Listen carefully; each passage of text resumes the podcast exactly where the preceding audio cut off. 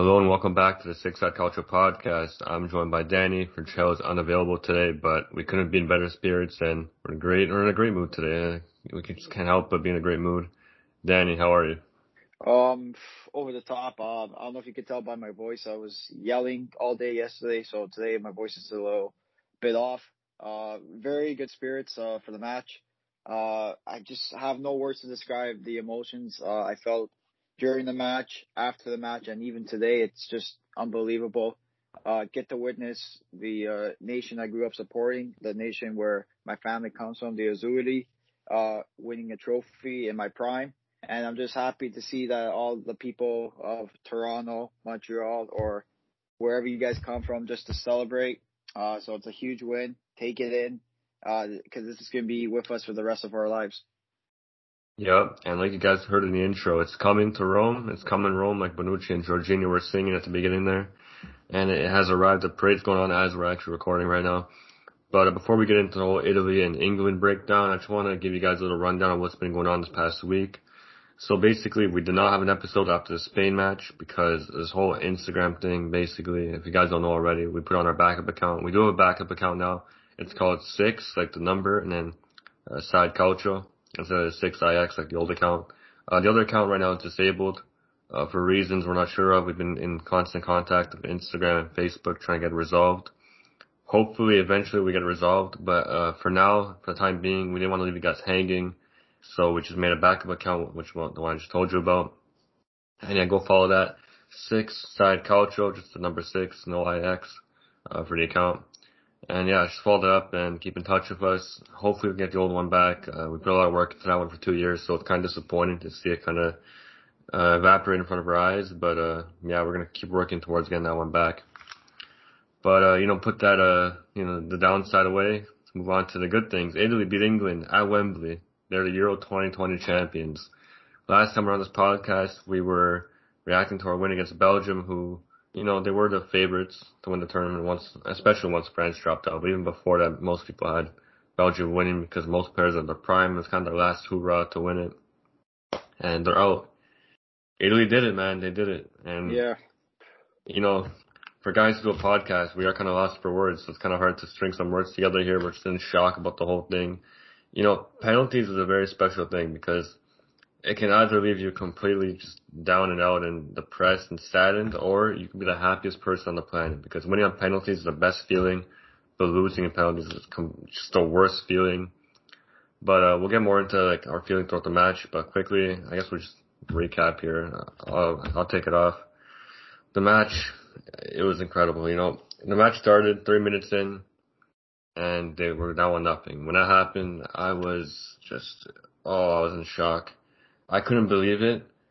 For some reason, when that whole play was developing with Kane holding it up and playing it wide to Walker, I felt the goal was coming. I don't know why, just the whole build up to it. And then I saw Luke Shaw, obviously the one who scored, wide open at the back post. I didn't think they'd play that ball, even though I saw it. When you're on the field and you're watching on TV, it's two completely different things. The players don't have the vision we have. We have a whole outlook at the whole pitch. So I didn't really think Walker would be able to see that.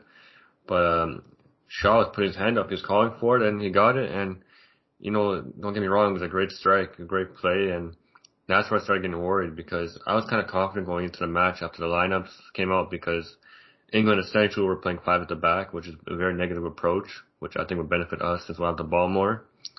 But they used their wing backs well there. Both wing backs were involved. One got the assist, one got the goal. And that really hurt us bad there. And I know, Dan, you're a big Di Lorenzo fan. But I just would say, honestly, how I felt, Di Lorenzo, in my opinion, was one of the worst on the pitch. That whole play there just was really irritating, especially what happened against Belgium. But the Belgium, I don't really care. That's in the past. We won the game, whatever. But just in that moment, I was so frustrated, because just a mental lapse like that in a game like this, obviously now it's easier to take in because we won. Really, who cares now? It's all done. But just in the moment of the match, it's so frustrating. You're down 1-0 so early on, and then they're home, their crowd's going to cheer them on, they're going to park the bus. It just feels like an uphill battle. It felt like we're already going uphill, and the hill just got even taller. It's harder to overcome. But we managed to do it. We got back into it. I think once England scored, they kind of took an even more negative approach already. and it made it even more negative because they were just sitting back and they just have the ball. They'd counter here or there, but nothing too much really. They had two shots on target the whole game, and one was the goal. So I think we dominated the match from that point forward. I thought Insigne seemed to struggle, especially the first half. Second half, I did like a few things Insigne was doing and trying to get more involved.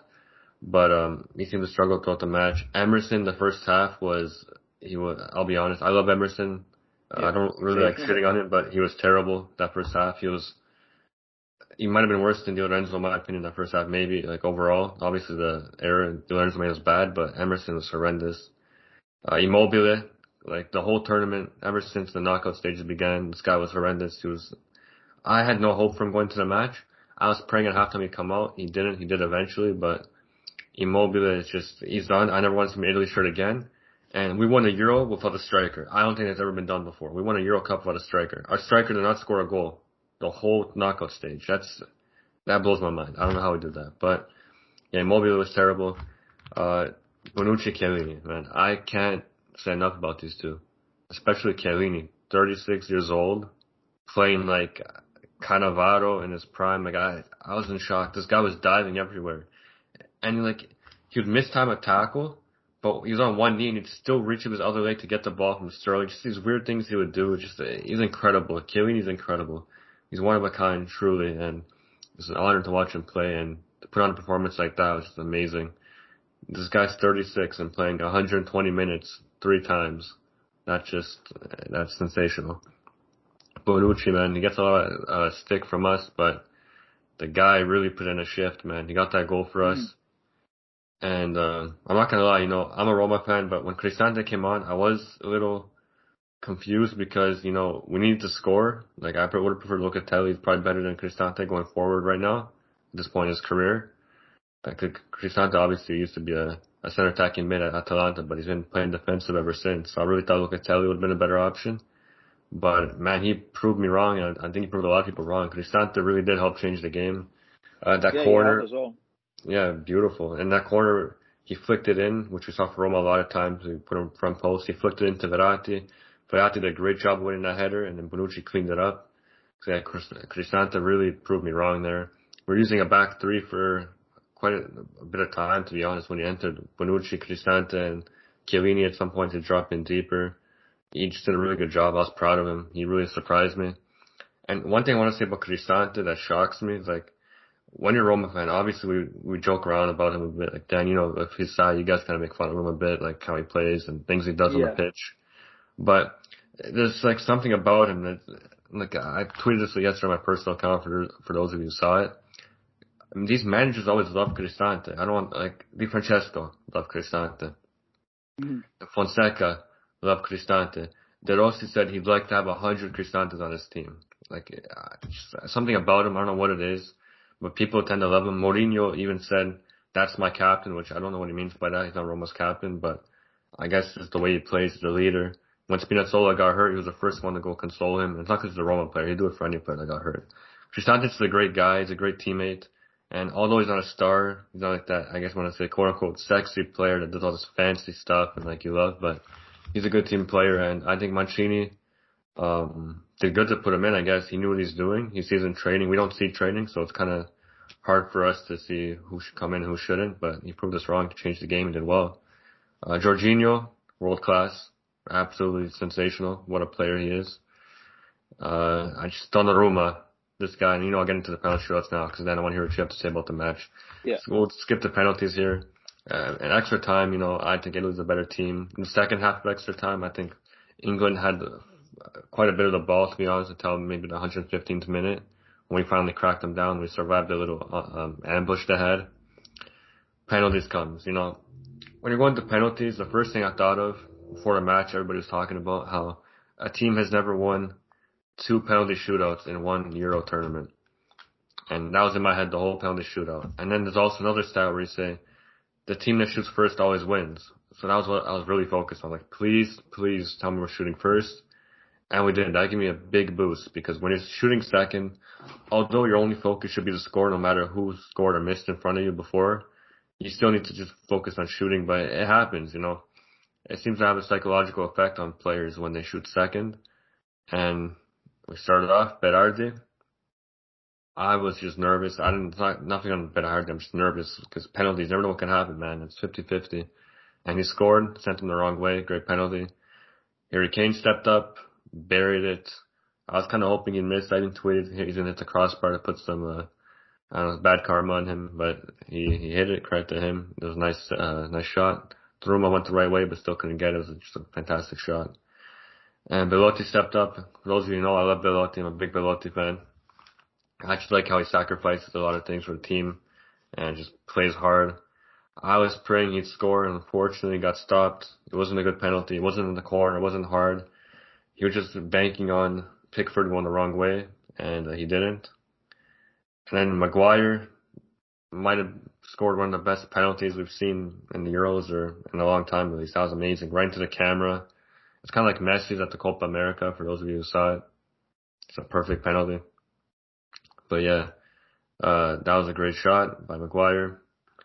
I'm just trying to remember and recollect who was shooting. I think it was Bonucci after Bonucci came up. Yeah, Bonucci did like that little kind of like half chip, half shot. Yeah, he scared me. I thought Pickford got that. I don't know about you guys. Yeah, no, same here, got that? Same here. Yeah, I thought it was over. I'm like, oh my God, it's done. And then why didn't I saw the net movement? Oh, thank God. I thought he got that. Pickford was actually having a pretty good game, so I was kind of nervous about that too. But yeah, Bonucci put it in. And then was it Rashford, I believe, that stepped up after? Yeah. And he hit the post. Yeah. When I saw Donnarumma go the wrong way, I was like, Rashford got him. And then he hit the post, and obviously my whole family room just blew up. We were all celebrating, I'm sure. All Italians across the world were. And yeah, that was just, it was relieving. It really was. And then after Rashford, I can brain fart. Who was after Rashford? Rashford and Sancho. Or yeah. If you for Italy, it was... Yeah, for Italy. Bernardeschi, maybe? Yeah, Berna. Yeah, it was Berna. Berna came up. And Berna, he's actually good at penalties. Like, one thing you got to give him. Yeah. As a player, he's questionable. Even in the game, he didn't play too well when he came in, but he did a couple of good things, though. But, yeah, for penalties, he seems to do well. And, yeah, he hit it. It was a great shot. And then, yeah, Sancho came in, got stopped.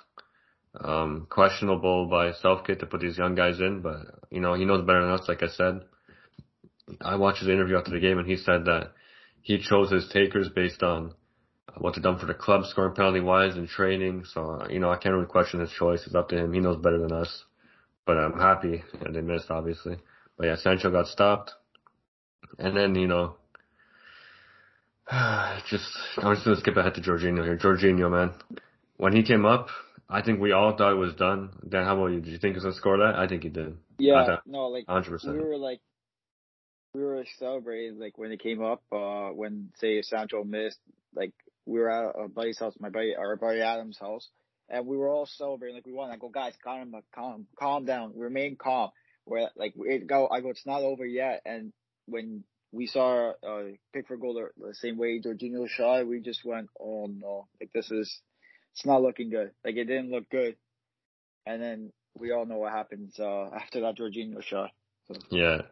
And the thing with Jorginho's penalty style, which obviously I'm not going to question him, is one of the best penalty takers in the world. But one thing is that when you do a little hop, if the goalie does not fall for it, it's kind of like a psychological thing in your head where it just stays still. It kind of messes with you a bit. And it was great from Pickford, great patience. He got it. For a second, I don't know about you guys who else saw this, but I thought it hit off the back of Pickford's head, was going in. So I actually celebrated, like, for a split second. I was like, yeah. And I'm like, oh, shoot, how did it not go in? It stayed out. And I was shocked by that.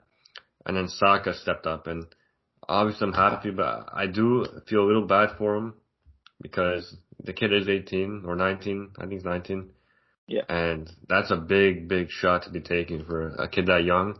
And he's also cold. He wasn't in the game for that long. And he came in, and I don't know what it was, Dan. I don't know how you were feeling, but I knew he was going to miss. I'm not sure why. I even told my dad.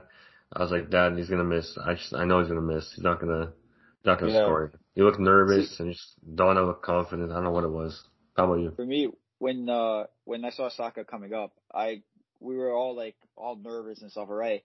And I go, please, miss. Just... Save it, please. Just save it. And then when I saw Saka take the penalty and I saw Donnarumma gets the right way, I yelled. I go, yes! because I already knew it was a bad penalty. It even he didn't look confident at all taking a penalty. And it looked like the Belotti time. Yeah, when it came off his foot, it looks like he just – it is like I know he's obviously trying to score, but it looked like he just wanted to just kick it. Like he wasn't even thinking about where he was going. He just kicked it, and Donnarumma read it nicely.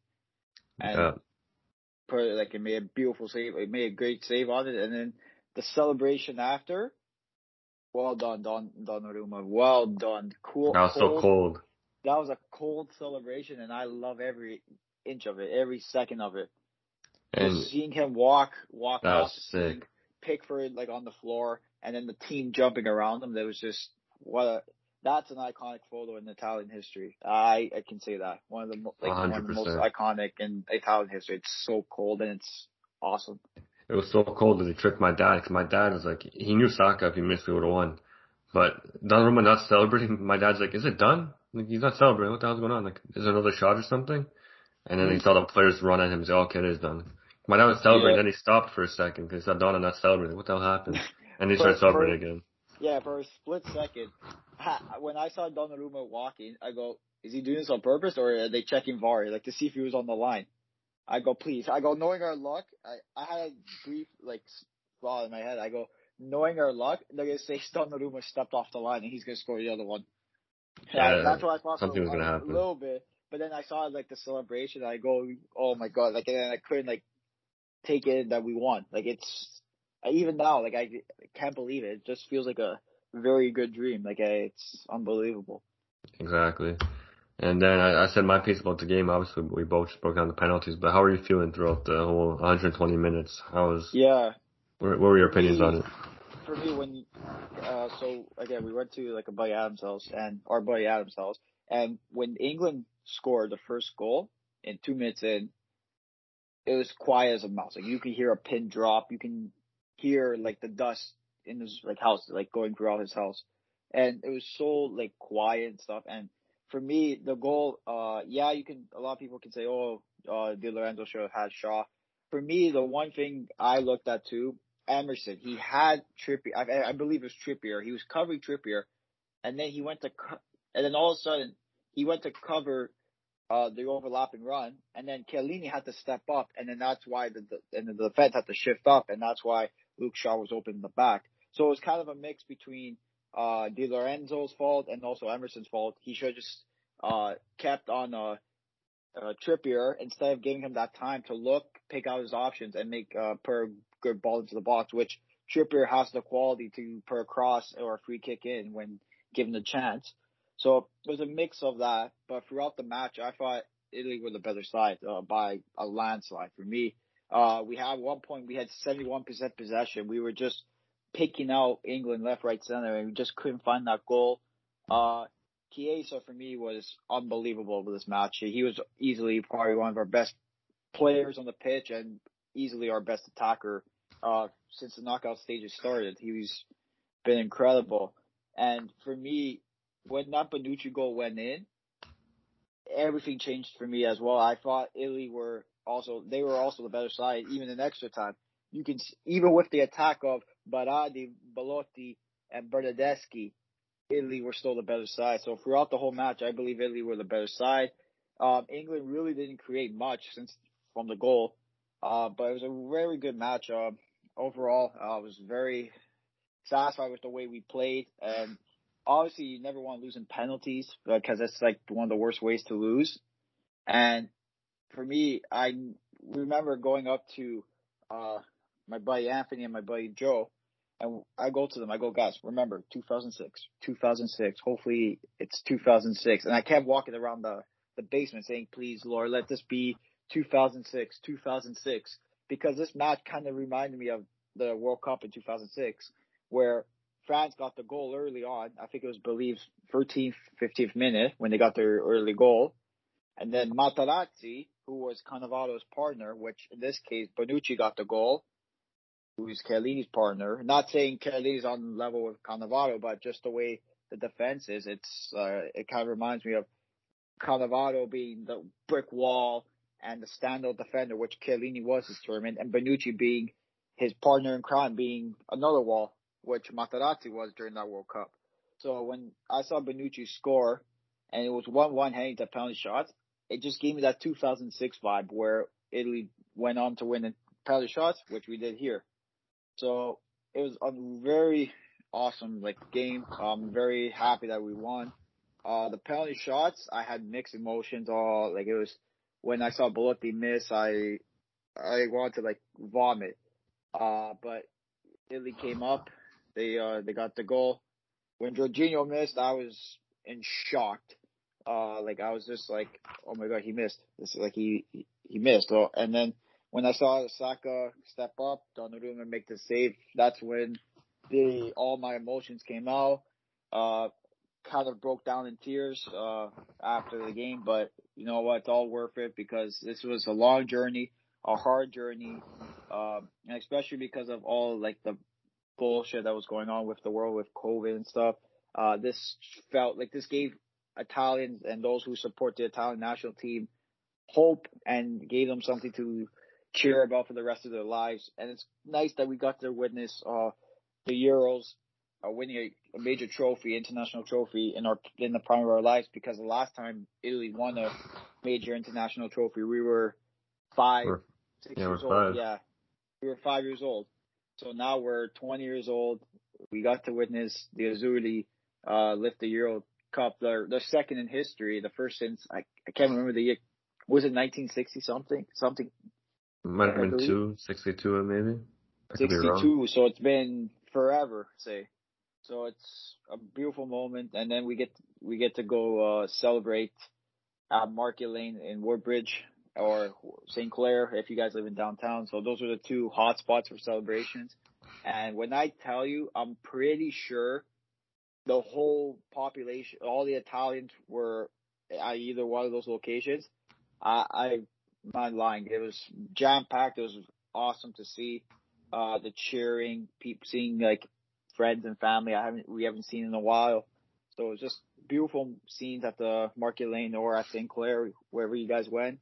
And I'm just very happy that the Azzurri came on top and we're the best team in Europe. Yeah, and it's actually pretty funny that we're recording this right now because me and Dan were actually together when Italy got knocked out against Sweden. Yeah. So, and now we're here recording after Italy won the Euro Cup. So we came full circle back in 2018 to now. So it's great. We finally got out the other end of it on top. So that's a good thing. But something I just want to talk about, Dan. What makes winning this Euro, in your opinion at least, more satisfying than usual? The fact that we failed to qualify for the World Cup in 2018. And then definitely. We can say 2020, the Euro 2020, the next tournament, we win it. And it just shows that the turnaround this nation has with the players coming up, getting the right coaching and the right coaching staff, and just the support that some nations, look at Netherlands, they failed to make the World Cup in 2018, and they get knocked out first round. So right there, their turning point it hasn't happened. And Italy's, they end up winning the whole thing. They win the whole Euros. And we were heading into the tournament, we were a lot of question marks around us. Oh, will Immobile step up? Will Italy have a number 9? Technically, we won the Euros without a number 9. We did. We didn't get a goal or an assist from a striker in the whole knockout stage. The knockout stages. Yeah. And it shows, even me and Ez, we were talking about it too, that the false 9. It worked. We got both goals when there was a false 9. If you think of it, we switched to a false 9 against Spain. We scored. We switched to a false 9 against I believe it was a false 9 when Bonucci scored. I could be off, but it was I'm pretty sure it was a false 9, and Bonucci scored off a corner. So and for me, go ahead. Sorry. I was going to say, even before the tournament, if you go back to the preview for the Euro, I was even saying, even in a group chat, I always stress how much I want a false 9 for Italy. I think it would benefit the team greatly. And hopefully Zaniolo can be our false 9 now that he's back. Yeah. And just the fact that we had a lot of question marks, how's Italy going to play? Is Immobile going to step up? Is Chiellini and Bonucci still have it? How is Donnarumma going to play in his first major tournament? How is this? For me, and then we had the unbeaten mark, which we're still unbeaten, and people are saying, "Oh, Italy just beat small teams. Italy just beat small teams." Okay, So we beat Spain in penalty shots. We beat Belgium. We beat England now. Do we still beat small teams? I don't think so. I think you guys, the haters, have to realize Italy are a powerhouse now. They're the best team in Europe. Like, so a lot of people are question mark, oh, maybe they're going to lose to Belgium. We had a lot of question marks, and we answered those questions. A lot of people said, no, Italy are going to make it out, maybe make it to the quarterfinals and then lose. Won the whole thing. France are favorite, Belgium's favorite, blah, blah, blah. Yeah, I had them as favorites, but I also said if the Azzurri can play like they can, we'll beat those guys. I have no problem against them because I'm not scared of them. I'm not scared of any nation anymore. Like, I'm not scared because we're the best nation. I'm not scared of anything because I know what this team is capable of. And you can tell by the group, by the core of guys we have in the room, they all love each other. You should see them. Yeah, they won, so they're obviously going to be happy. But look at Cristante and Spinazzola. Spinazzola was on his back, and they were celebrating. De Rossi sliding on the table like he it's like a, what are those slides called? Like the water slides? Yeah, water slide. Like, yeah. Stuff like that. The coaching staff were going nuts, and just an awesome job by Mancini. I gotta give this guy credit. For me, he's easily one of the best. He's probably, in my opinion, like personally watching, top 3 Italian coach I've witnessed in my life, and I gotta give him a lot of credit. And I hope he remains for the World Cup. I think he will remain for the World Cup, and I hope he remains for 2026 because under Mancini, and especially with guys like Pellegrini coming back, hopefully a healthy Spinazzola, Zaniolo, Keane, if he can develop into the right players, and some players coming up too, I think Italy could be a nation that you have to be scared of for the next 5 to 10 years because of the guys we have. And hopefully now we can use this Euro Cup and we go win the World Cup. So I don't want to say anything just yet. I'm not going to say, oh, you should put Italy as favorites right now. But you have to give Italy a little bit of respect, and a lot of these media outlets, they got proven wrong this year, this Euros, and I'm happy about it because Forza Italia, and that's all. Yeah, and when it comes to like why it was so satisfying, like for me, there's a lot of things if you look at it. Right, number one, the English. For me, it's actually one of the most important ones. I don't think too many people are talking about this. The English mocking us for, playing catenaccio, the style of football, which for those of you don't know is basically you get a goal, whatever, and you lock down, you sit back, yep, and defend for your lives. They did that. They got a goal, and what did they do? Catenaccio, they stayed back. We've been criticized for that forever, really. Like, until we got Mancini, really, up to that point, we've been getting criticized for catenaccio, and look who's doing it now. So that's all I want to say about that. But also, just beating the English, who I believe were undefeated at Wembley, the new Wembley, until yesterday, if I'm not mistaken. I'm pretty sure never lost a game there until yesterday. Also, Spain 2012, watching that was, I remember that day being one of the most depressing days of football I've ever experienced. It was so hard to watch because Spain were beating us in a way that we just got beat, even 4-0. I don't care about the scoreline. Just the way they were playing and we couldn't touch the ball. It was so frustrating. I remember that feeling. I was at a cottage of mine watching with my family, and it was just, it was heartbreaking. Obviously, like, you're playing David Villa, Iniesta, Xavi, Casillas, like all these players, and we were having our team was nowhere near the team. And realistically, we shouldn't have won anyways, but just seeing it happen the way it did was hard to watch. And almost 10 years later, well, less than 10 years later, but it's almost been 10 years, we got the Euro. We won it. So that's great. Also, like Dan said, the World Cup, that we all know how that went.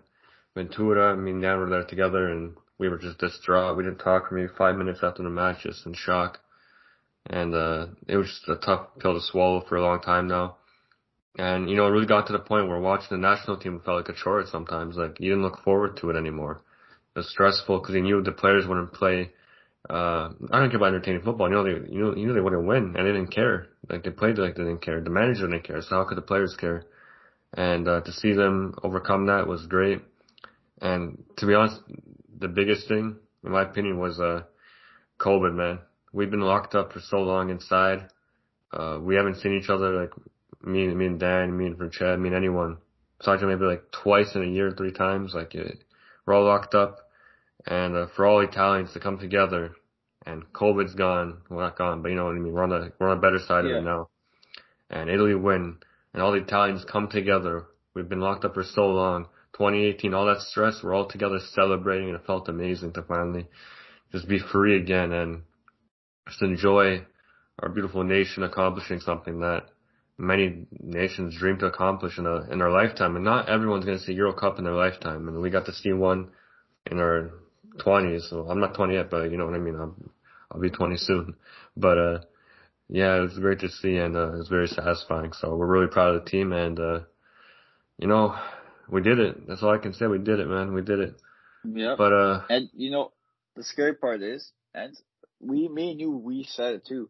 The Euro Cup, I had Italy personally, like when I did the prediction for UEFA, I had Italy winning the Euros. But on the Calcio Guys podcast, I said I could see Italy maybe make it to the finals, but maybe semifinals. I could see Italy guaranteeing like semis to finals. And we even said too, this is a stepping stone. So winning the Euros during our stepping stone, I don't think we can consider it a stepping stone anymore. I think we skipped a step and we went back to the top. Yeah, and look, like to the top.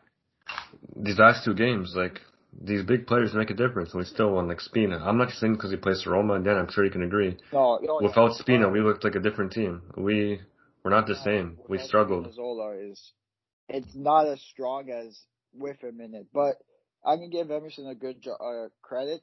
Second half, he stepped up. Yeah, second half, both players, Emerson and Di Lorenzo, stepped up. Big time. But I'll give Emerson credit. He was thrown to the wolves, and I feel bad for him because he was thrown to the wolves. So he did his job. He, for the most part, I'm going to say give him 80% of the time, he did his job. And that's all you can ask for. And Di Lorenzo, too. Florenzi started the tournament, got hurt the first game at the half. Di Lorenzo came in, and he took the job. Started the rest of the games, came out, or he moved up. He even played left back at one point against Spain last time.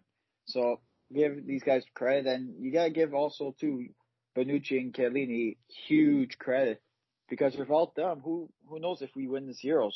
They were huge parts of why we won. I'm not a huge Bonucci fan at all because I just don't like him as a person, but fairly, I put my differences aside and I respect him.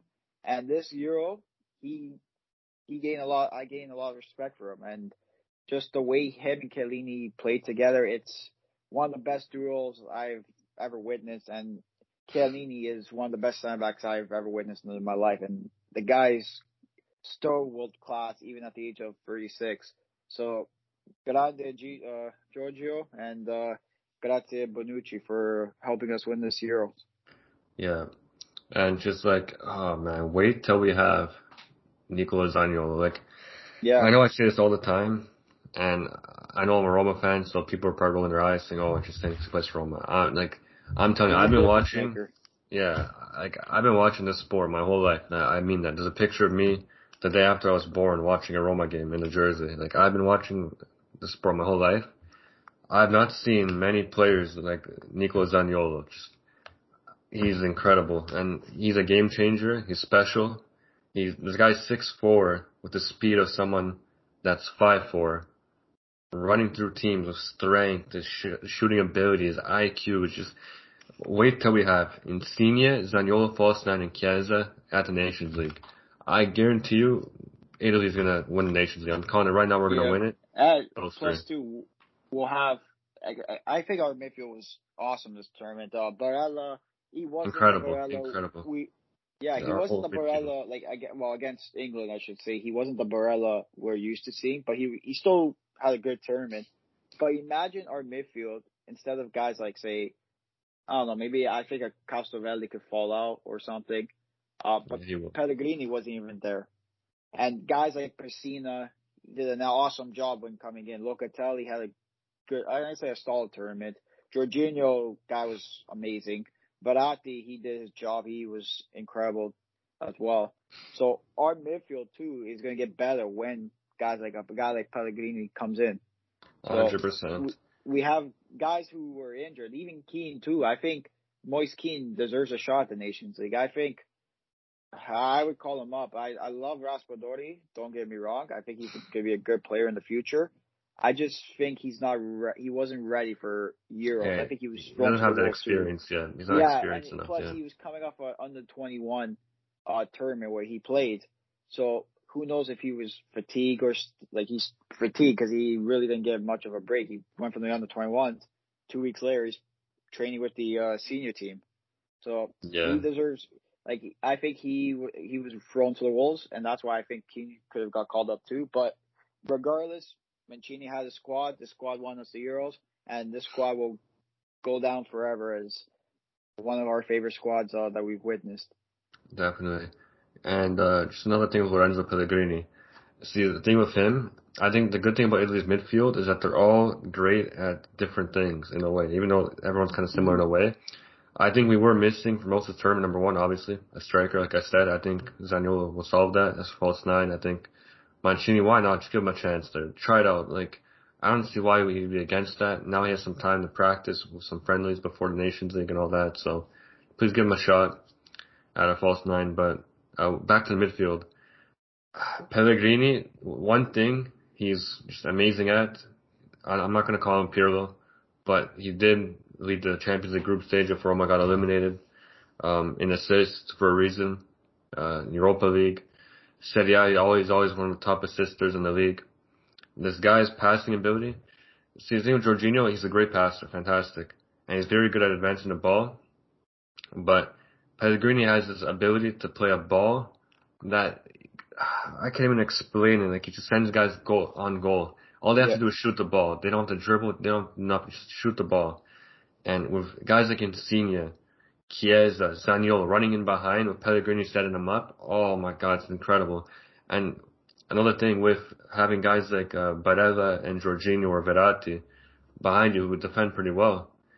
Pellegrini doesn't have to worry about running back like he does at Roma. He can just focus on creating, and this team will be incredible. Yeah. I do think our attack was lacking at times in this tournament. I think our defense was always there, but our attack, sometimes creativity was missing, or that final shot, obviously, we didn't have strikers, so it's kind of hard to score, but this isn't even the strongest Italy team. That's what we're trying to say here. This is not even the strongest version of Italy, and we went undefeated for 34 games and won a Euro. Take that in right now. That's all I gotta say. Yep. But, speaking about being undefeated, Mancini. Let's talk about his takeover a bit. We mentioned it a lot here. Yeah. Roberto Mancini, man. I'm so happy for guys like Vialli, of course, Mancini, De Rossi, who, what better start to your coaching career than winning a Euro Cup with Mancini, learning from him. I'm hoping Mourinho brings him into the coaching staff, learn under Mourinho, Mancini, these guys, that's just incredible, man. To learn under guys like this at such a young age. I think De Rossi's 36 now, 37. He's not even that old. He's not old at all. He's actually very young. He could still be playing, man. You see how he jumped on the table? This guy has springs in his legs, man. He's still young. I think I'd break my back doing that. That video was honestly hilarious. Oh, my God. And then when he fell off the table, everyone was still cheering. He gets up and he's just like... it was incredible. Oh, my God. That's one... that video is hilarious. Oh, my God. That's incredible. It looked like a kid out of the water park. When he's going down the slides and stuff. Yeah, man. Incredible. I think Mancini did a great job in selecting his coaching staff. I think... De Rossi was great to have because De Rossi, he's kind of like a Tuso in a way where the players love him. You love De Rossi. He's like a brother in a way. You make sure you get your shit done, but he's like a brother. He's one of the players. He's still young. He can still play. I think it's Chiellini's age or a year older. He's with them. He's like a boy for them.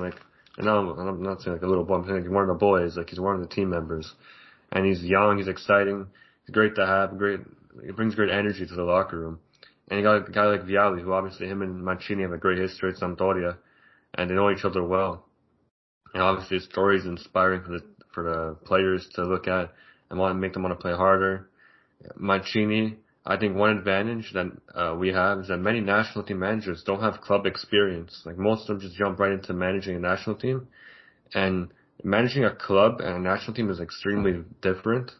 And just situational things that you learn when you're coaching the manager at a club, and how to deal with different injuries. And there's more games, so you learn, you get more experience and how to deal with, let's say, for example, when at halftime, Mancini changed everything, the way that he played. Southgate did not know what to do at all. Like, he didn't have a plan B. Mancini has a plan A, B, C, and D. That's what club managers have to deal with, because they play 38 games a year, well, more if you include other competitions. But when you're just a national team manager, you play a couple of games every couple of months. It's not the same thing. So it was a good in bringing in Mancini, and like Dan said, I hope he stays. He took over, man. 34 games unbeaten. Was that the record he beat? I think he beat the record, did he not? Or he tied it? I believe so. He beat. Tied or better, yeah. Yeah, so. We haven't lost in 3 years, so. Our last loss, I'm pretty sure, was against Sweden. So. Yeah, I think you're right. I can't remember. Something. It should be, yeah. And I'm pretty sure he did beat the record, because I remember Gab Marcotti from ESPN. I was watching a Euro preview for Italy. And he said for Italy to beat the record, they'd have to win the tournament. I remember him saying that. So I'm pretty sure we beat the record now, which is just incredible. I don't want to say this is the best Italy team of all time. In my opinion, you need to win a World Cup to make that claim. Because the World Cup is obviously the biggest trophy there is. But it's definitely one of the best Italy teams we've ever seen, ever. Yeah. And that's incredible to see, because they weren't at full strength. They're still pretty, pretty new. Mancini hasn't been here forever. And this is Mancini's first major tournament with Italy. Yeah. So, oh man, this podcast, guys, we can go 4 hours, me and Dan, talking about Italy right now. Oh yeah, and I just want to say something too. Just remember that even the golden Italian era, we didn't win a European trophy. So just to put into consideration, guys we had guys like Cannavaro, Buffon, Gattuso, Pirlo, De Rossi, Totti, Del Piero, all these legends that you look at, you go, these guys are easily one of the best players of all time, or in their respectable positions. They didn't even win the Euro Cup. And just the fact that this Azzurri team, with honestly right now, we didn't have an all-star, like a superstar. I'll be completely honest. We had 11 guys who are stars, and that's what made us good. We didn't have one guy that we had to rely on. We had 11 guys that if they did their job and they did their part, Italy would win, and they did. So give huge credit to the players, the coaching staff, those behind the scenes that got them prepared, and just give huge credit to us, the fans, as well, because we stuck with this Azzurri side even through the darkest days, and we saw the light at the end of the tunnel. And now, boys and girls, I should say, go celebrate. Enjoy this Euro Cup, because this is going to be something worth cherishing forever. No, yeah, 100%, man. Like, I'm never gonna forget this. Me neither. One thing, I'm trying to get pictures of the canvases of the Euro Cup as we speak right now. Exactly, man. We gotta get all the merchandise and everything to remember this. But one thing I was talking to my dad about, I think after this Euro, it's gonna be hard to hate the players that were on this team. Like, for example, we're playing Juve. Like, it's going to be so hard to hate Chiellini and, like, Bonucci. As a person, as I've said it before, I'll say it again, I'm not the biggest fan of Bonucci as a person, but as a player, he's obviously great. And, like, even when we're playing Napoli, like, when Insigne destroys us, like usual, it's going to be so hard to hate players that were on this team, other than Immobile and Locatelli, for reasons we all know why. Yeah. But, and like, I can say the same for, I always have respect for Zaniolo, Pellegrini, and Spinazzola. Because I know I see them for the Azzurri, but now it's going to be even harder to hate them because of what Italy have done in the summer. And especially Spinazzola, the guys, you can't hate guys who are class. Like, it's impossible, because then you're just showing you're jealous of them. Like, Juve, yeah, I can maybe Bonucci I can hate, because it's always Juve, so I don't like Juve players, but I have respect for them when it comes to the Azzurri. Yeah. And, like, Spinazzola, I got so many DMs of people saying, like, from other clubs saying, How can you hate Spinazzola, man? The guy's smiling like all the time. When is he not smiling, Spinazzola? He's our Conte. Yeah, for real, he is our Conte. Like, everyone loves Spinazzola. How can you not? And I'm glad the whole world can see it now, because I've been seeing this at Roma for a long time. He's always played like this for the past year and a half. He's been incredible for us, and he's an even better person than he is player. Like, the guy did not have to go on one leg to Wembley. What if they lost? The guy went all the way there for no reason. Like, he did not care. He wanted to support his team. He stayed in the players' hotel. He stayed with them in the locker room. He cheered them on. He was with the team the whole way, and he wanted to support them and motivate them. And the whole tournament, in my opinion, we'll get into that next, but he's one of the best players at the tournament. Yeah, and I was about to bring it up now. So yeah, I was just gonna say, like, it's also awesome too. To see the team even chanting his name when he got injured, and just throughout the semis and to the finals, and especially when Spina was going on the bus, the players were chanting Spina. Yeah, exactly. Like, that was just awesome to see. Very awesome.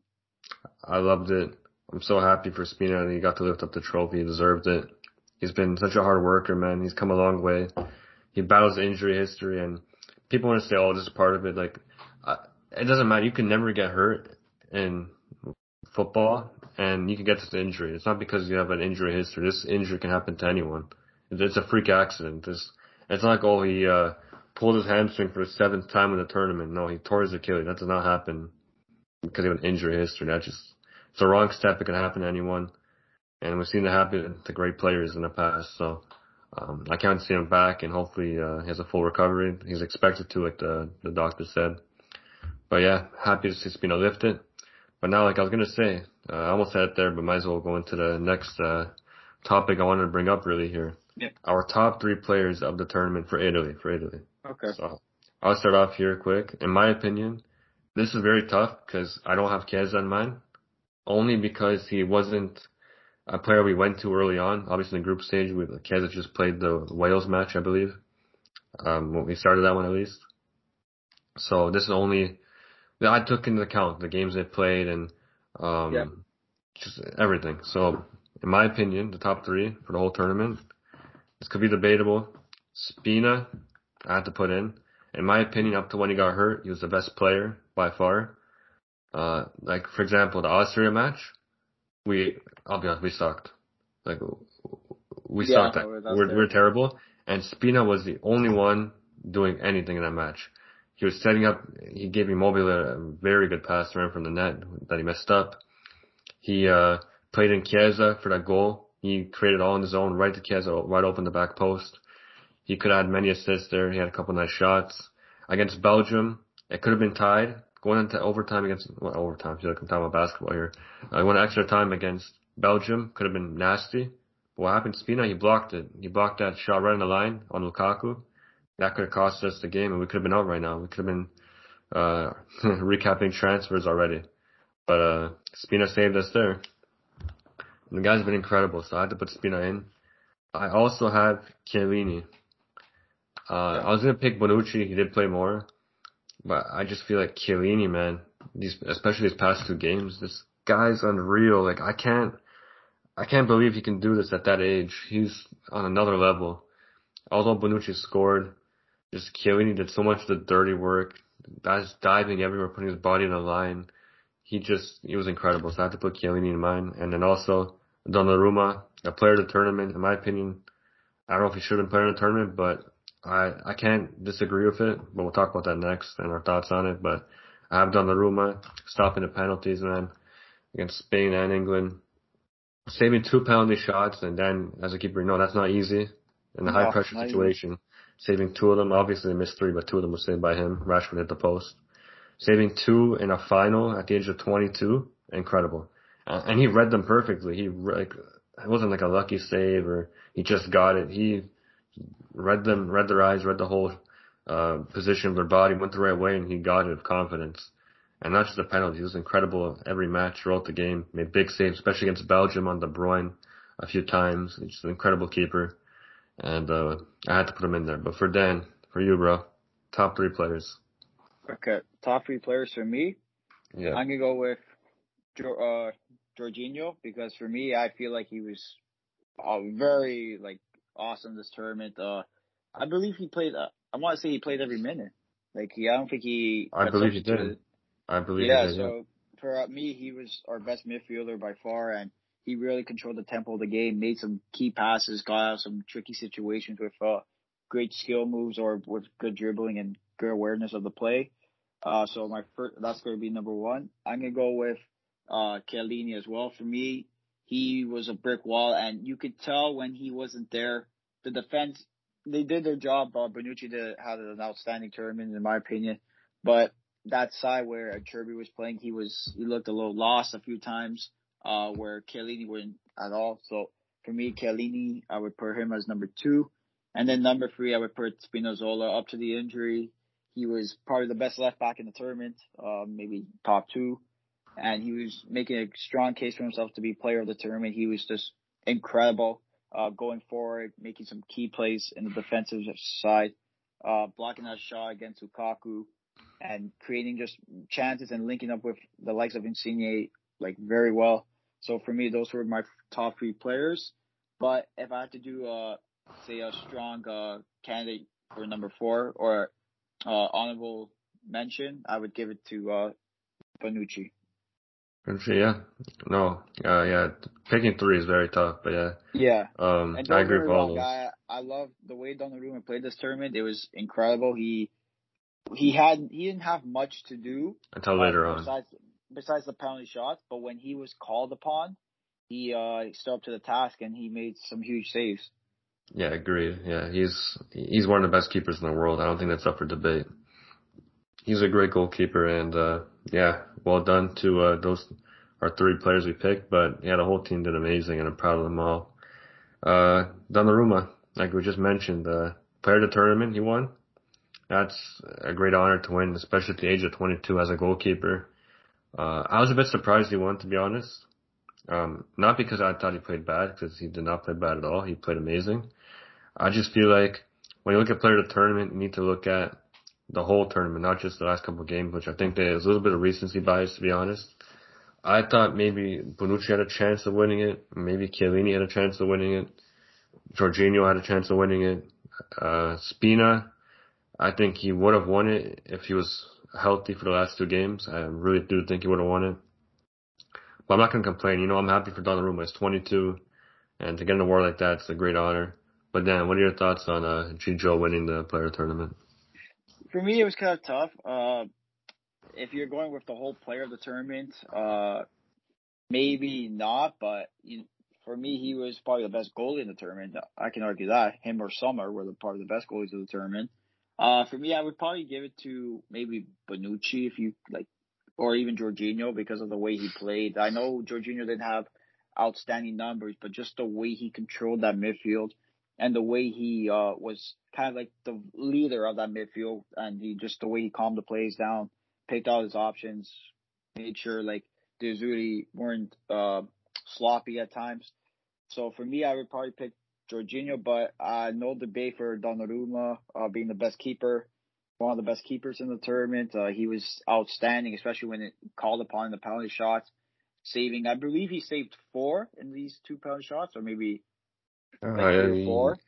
I think three, maybe four. I could be wrong. Yeah, because Olmo missed. On that. Rashford hit the post. So I think three. Three penalty shots in two penalty shootouts is very incredible numbers for him. So maybe that's why they gave it to him, because he came up clutch in those two games. So who knows?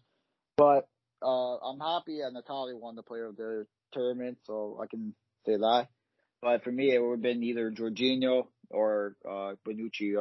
A good shout, to Spinazzola. If he potentially played the whole tournament, I think he would have had no problem. So for me, those were the three guys I was expecting, but I'm happy Natali won it, and good on Donnarumma, who's set to join PSG. And I think I know some people say, oh, maybe he's going to be number two. No. I think Donnarumma, after this tournament, deserves to be number one. And Navas, he can either be packing his bags to leave or just sit on the bench and play when called upon.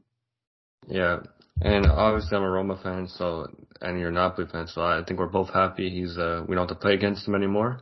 Yeah, but the guy, oh my God, guy carried Milan all the time. He would always make a big save when Napoli needed a goal. He would be a pain in the ass to play against. He was so frustrating to play against, but as an Italian, I am sad that he's leaving the Serie A. I do enjoy watching him when Roma's not playing Milan. I think it amazes me for how big he is, but how quick he is. His reflexes are incredible for such a big guy. And I can only imagine stepping up to take a penalty and seeing this giant in the net covering the whole thing, because when you make yourself look big, he probably covers the whole net to the player sometimes when you look at him. So he's incredible, man. I'm going to miss him. As a person, you know, I judged him in the past because of what happened. I believe back in 2018, when the whole scandal happened of Milan and Miraiola. And again, I guess it's more respectable, I guess, or it's not as bad that he left for free now, because he did honor his contract. He did not leave before his contract ended. He honored the contract he signed. He stayed all the years, and it's done. He can do whatever he wants now. I'm happy he didn't go to Juve, because that would have been even more bad. Going to Juve from Milan, kind of like what Pirlo did. I can't respect that. If he did that, I would have been very disappointed in him. But he wants to try himself abroad. You know, sometimes it's good to test yourself. He's still young. I'm sure he'll end up back in the Serie A one day. I can't see him staying at PSG his whole career. He's kind of taking a little bit of a Verratti route here. But I wish him nothing but the best. I'm sure he'll be great. And like you said, Dan, I think he'll be starting, especially after this tournament. And if he doesn't start originally, I can't see why not. As the season goes on, he eventually gets to start, because I don't know if that's a great keeper, but the guy's young, man. Let him play. Let him get games under his belt, because Donnarumma could potentially break the record for most of the appearances. But if you're going to be on the bench wasting a whole year, it just, I don't know. I don't like that. So I'm hoping he gets a start at some point. But yeah, Grande Gigio. And then to end off, what's next? That's a big question. What is next for the Azzurri? Okay, obviously. So Nations League's coming up, man. Yeah, Nations League. But for me, I just think we just have to play hard, play like we can. Just listen to Mancini, because the guy clearly knows what he's doing. So just have players listen to Mancini. Develop more players as the years go on. So guys like Tonali should be hopefully developing. Ravella. We got a few guys coming up like. Even I wouldn't be surprised if in a few years, if Cutrone can wake up, maybe find his career again, he can start playing with Raspadori. So there's a lot of talent coming up from the Azzurri youth. So I wouldn't be surprised if Mancini say if we have some friendlies against like San Marino or teams that we really don't need to try against, call these youth guys up, get them a shot. So develop these guys for the World Cup, because we got the World Cup coming up next year. Not in a few months, Francia. So next year we have the World Cup coming. So hopefully we get the boys ready for the World Cup.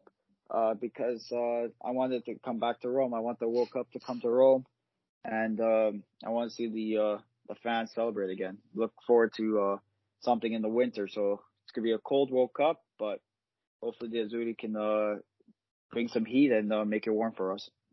Yeah, 100%. And one thing I think that this whole Euro Cup thing will do for us in winning it is that now that I think when I'm watching a game, kind of like, let's say, I'm watching Inter, even though they're still the enemy, I'm a Roma fan, I'll still be looking at Bastoni and cheering him on, because now that I know we can win the World Cup and the chances have increased, I'm going to be happier when I see Italians in the world. Like, for example, Dan, I'm not sure how you feel about Zaniolo and Roma, obviously, but I love Zaniolo. I think he's like, if I had to rank him, he's probably the best. Him and Chiesa are maybe top two Italian products, maybe top three. Those three, Bastoni, Chiesa, and Zaniolo. So I want to see Zaniolo do well. But when he comes to play against Napoli, I don't want him to do well, obviously. I can't blame you, yeah. But when I see Roma playing against a team like, say, Spezia or Verona or something, I see Zaniolo score, I go, okay, good. That means he's off and running and he's getting back into form. So the guys, obviously when they play against Napoli, you're dead to me. 90 minutes, I don't like you. Of course. After that, then I don't care. I support. Not support. I love, I'm getting a Zaniolo jersey or something. But I want them to do well, because I know they're going to be playing for the Azzurri. And what more does a fan want besides their home nation or the team, their nation that they support, to do well in these big tournaments. And if we get guys like, say, Zaniolo, Bastoni, Chiesa, Pellegrini, Tonali, whoever like is playing, does well in the tournament, and the Azzurri are successful, that's what I look forward to. Yeah, I think this whole tournament run is going to change my mentality on that stuff now, because I know before the Euros, when I saw Chiesa, for example, right, as a Roma fan, to me, he's the enemy. Not only does he play for Juve, but him and Zaniolo have this whole comparison, even as a person, like the diving, you know, that's, I hope he doesn't go back to that now, but just before the Euros, I'm like, I don't like Chiesa, because number one, I don't like how people say he's better than Zaniolo, and number two, he plays for Juve, number three, he's diving, whatever. But now, you know what? I don't care if people think Chiesa is better than Zaniolo. I don't care if people think Zaniolo is better than Chiesa, because at the end of the day, they're all in the same team at the end of the day for the Azzurri, and them doing well is better for the Azzurri. So for now on, I'm not comparing these Italian youngsters, because the thing with the English is that, let's say, like a City fan, oh, Sancho's garbage, Rashford's garbage, which I understand the rival club, that's like me and Lazio, so I understand that. But let's say, I don't know, United fan, oh, Grealish sucks, this guy's better than him. I don't like the whole mentality, how they're bashing their own talent. You know what, I don't care anymore for now on. Bastoni, I'm not comparing him to any other Italian player. Chiesa, Zaniolo, I don't care. I want them all to do well. And I think the Azzurri, it benefits them. So I hope every time player does well now, and I'm not going to be against any of them from now on. That's my new mentality going into it. Yeah, because I feel like it's kind of unfair to compare guys. Say, for example, we all know Tonelli. He had those Pirlo comparisons. The guy hasn't played in Serie A yet. Yes, he looks like Pirlo. Pirlo played for Brescia. But you can't really make a comparison until he's done something in the Serie A. So stuff like that, I feel like we should move away from that and just look on how they're developing, saying, okay, this guy's going to be a good player in the future. This guy could be a factor for us. This guy could be maybe filling the role of, say, Jorginho or even whatever. That's what I feel like we should start doing. Compare them in a good reason, not give them, say, oh, this guy's the next Pirlo, or look out for him. Like, I feel like we should, as like the youth players develop, we should start comparing them until, like, to see, okay, is this guy going to really replace Bonucci? Is this guy going to replace Chiellini? Exactly. Chiellini? So that's my mentality. Then, especially after this Euros, I feel like we should just accept and appreciate the talent we have, because some nations wish they have a player like Chiesa or something. So I'm gonna cheer them on for on. Yeah. This Euros really opened up my eyes and made me appreciate winning, because for me, I'm a Napoli fan, so as not you guys know, Napoli, they don't win often. Like trophies, I should say, but when they do, it's special and it's always a place in my heart. And this Azzurri team will always have a place in my heart. Agreed. And like even when I'm watching Napoli now, Di Lorenzo, like obviously I critique them, doesn't mean I don't like him. I just don't agree with some things they did during the match. No, but when I'm watching him, that's normal. It's completely normal.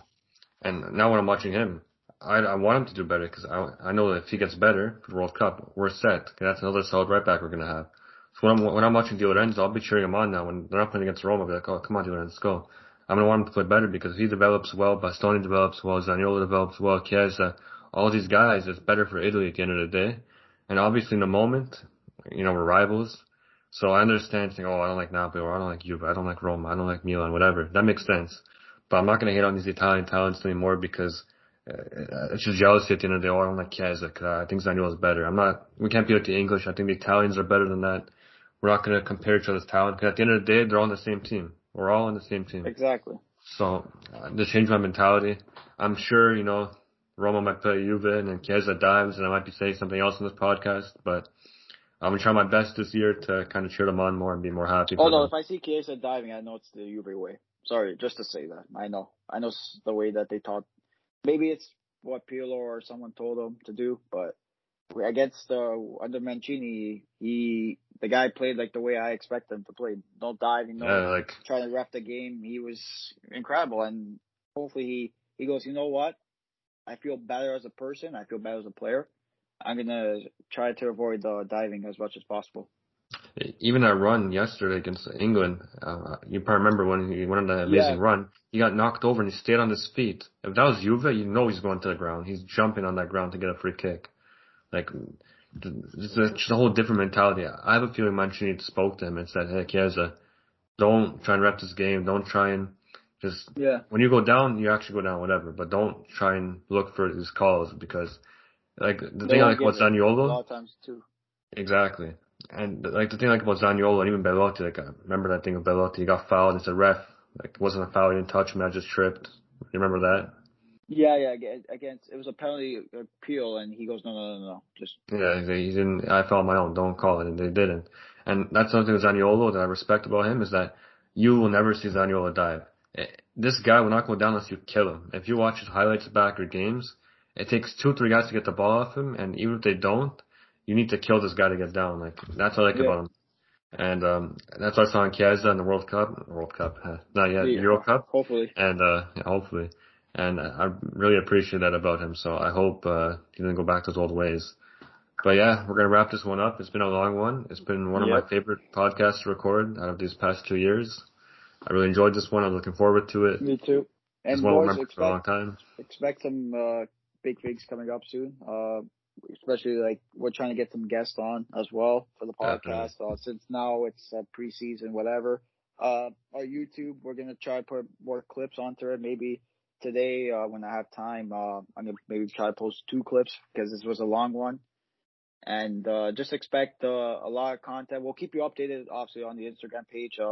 Hopefully we can get that back soon because it's again 2 years we've been working on it. And just unfortunately, we don't know what we did wrong. So we're trying to get that back. So hopefully we can get that back soon. And yeah, we're gonna keep working behind the scenes to make some better content for you guys. And yeah, this is probably the end of our Azzurri talk. It's been 2 months now. The preview and all this stuff we've been doing. It's been a while. So we've been talking about the Azzurri, the friendlies they played, the Euro preview, the whole Euros, everything. So.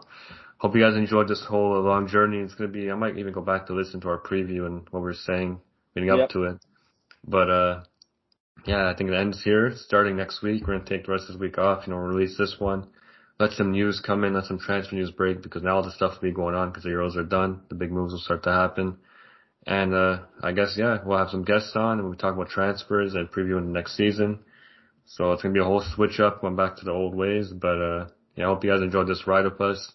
We know we did. We're going to go enjoy this celebration stuff.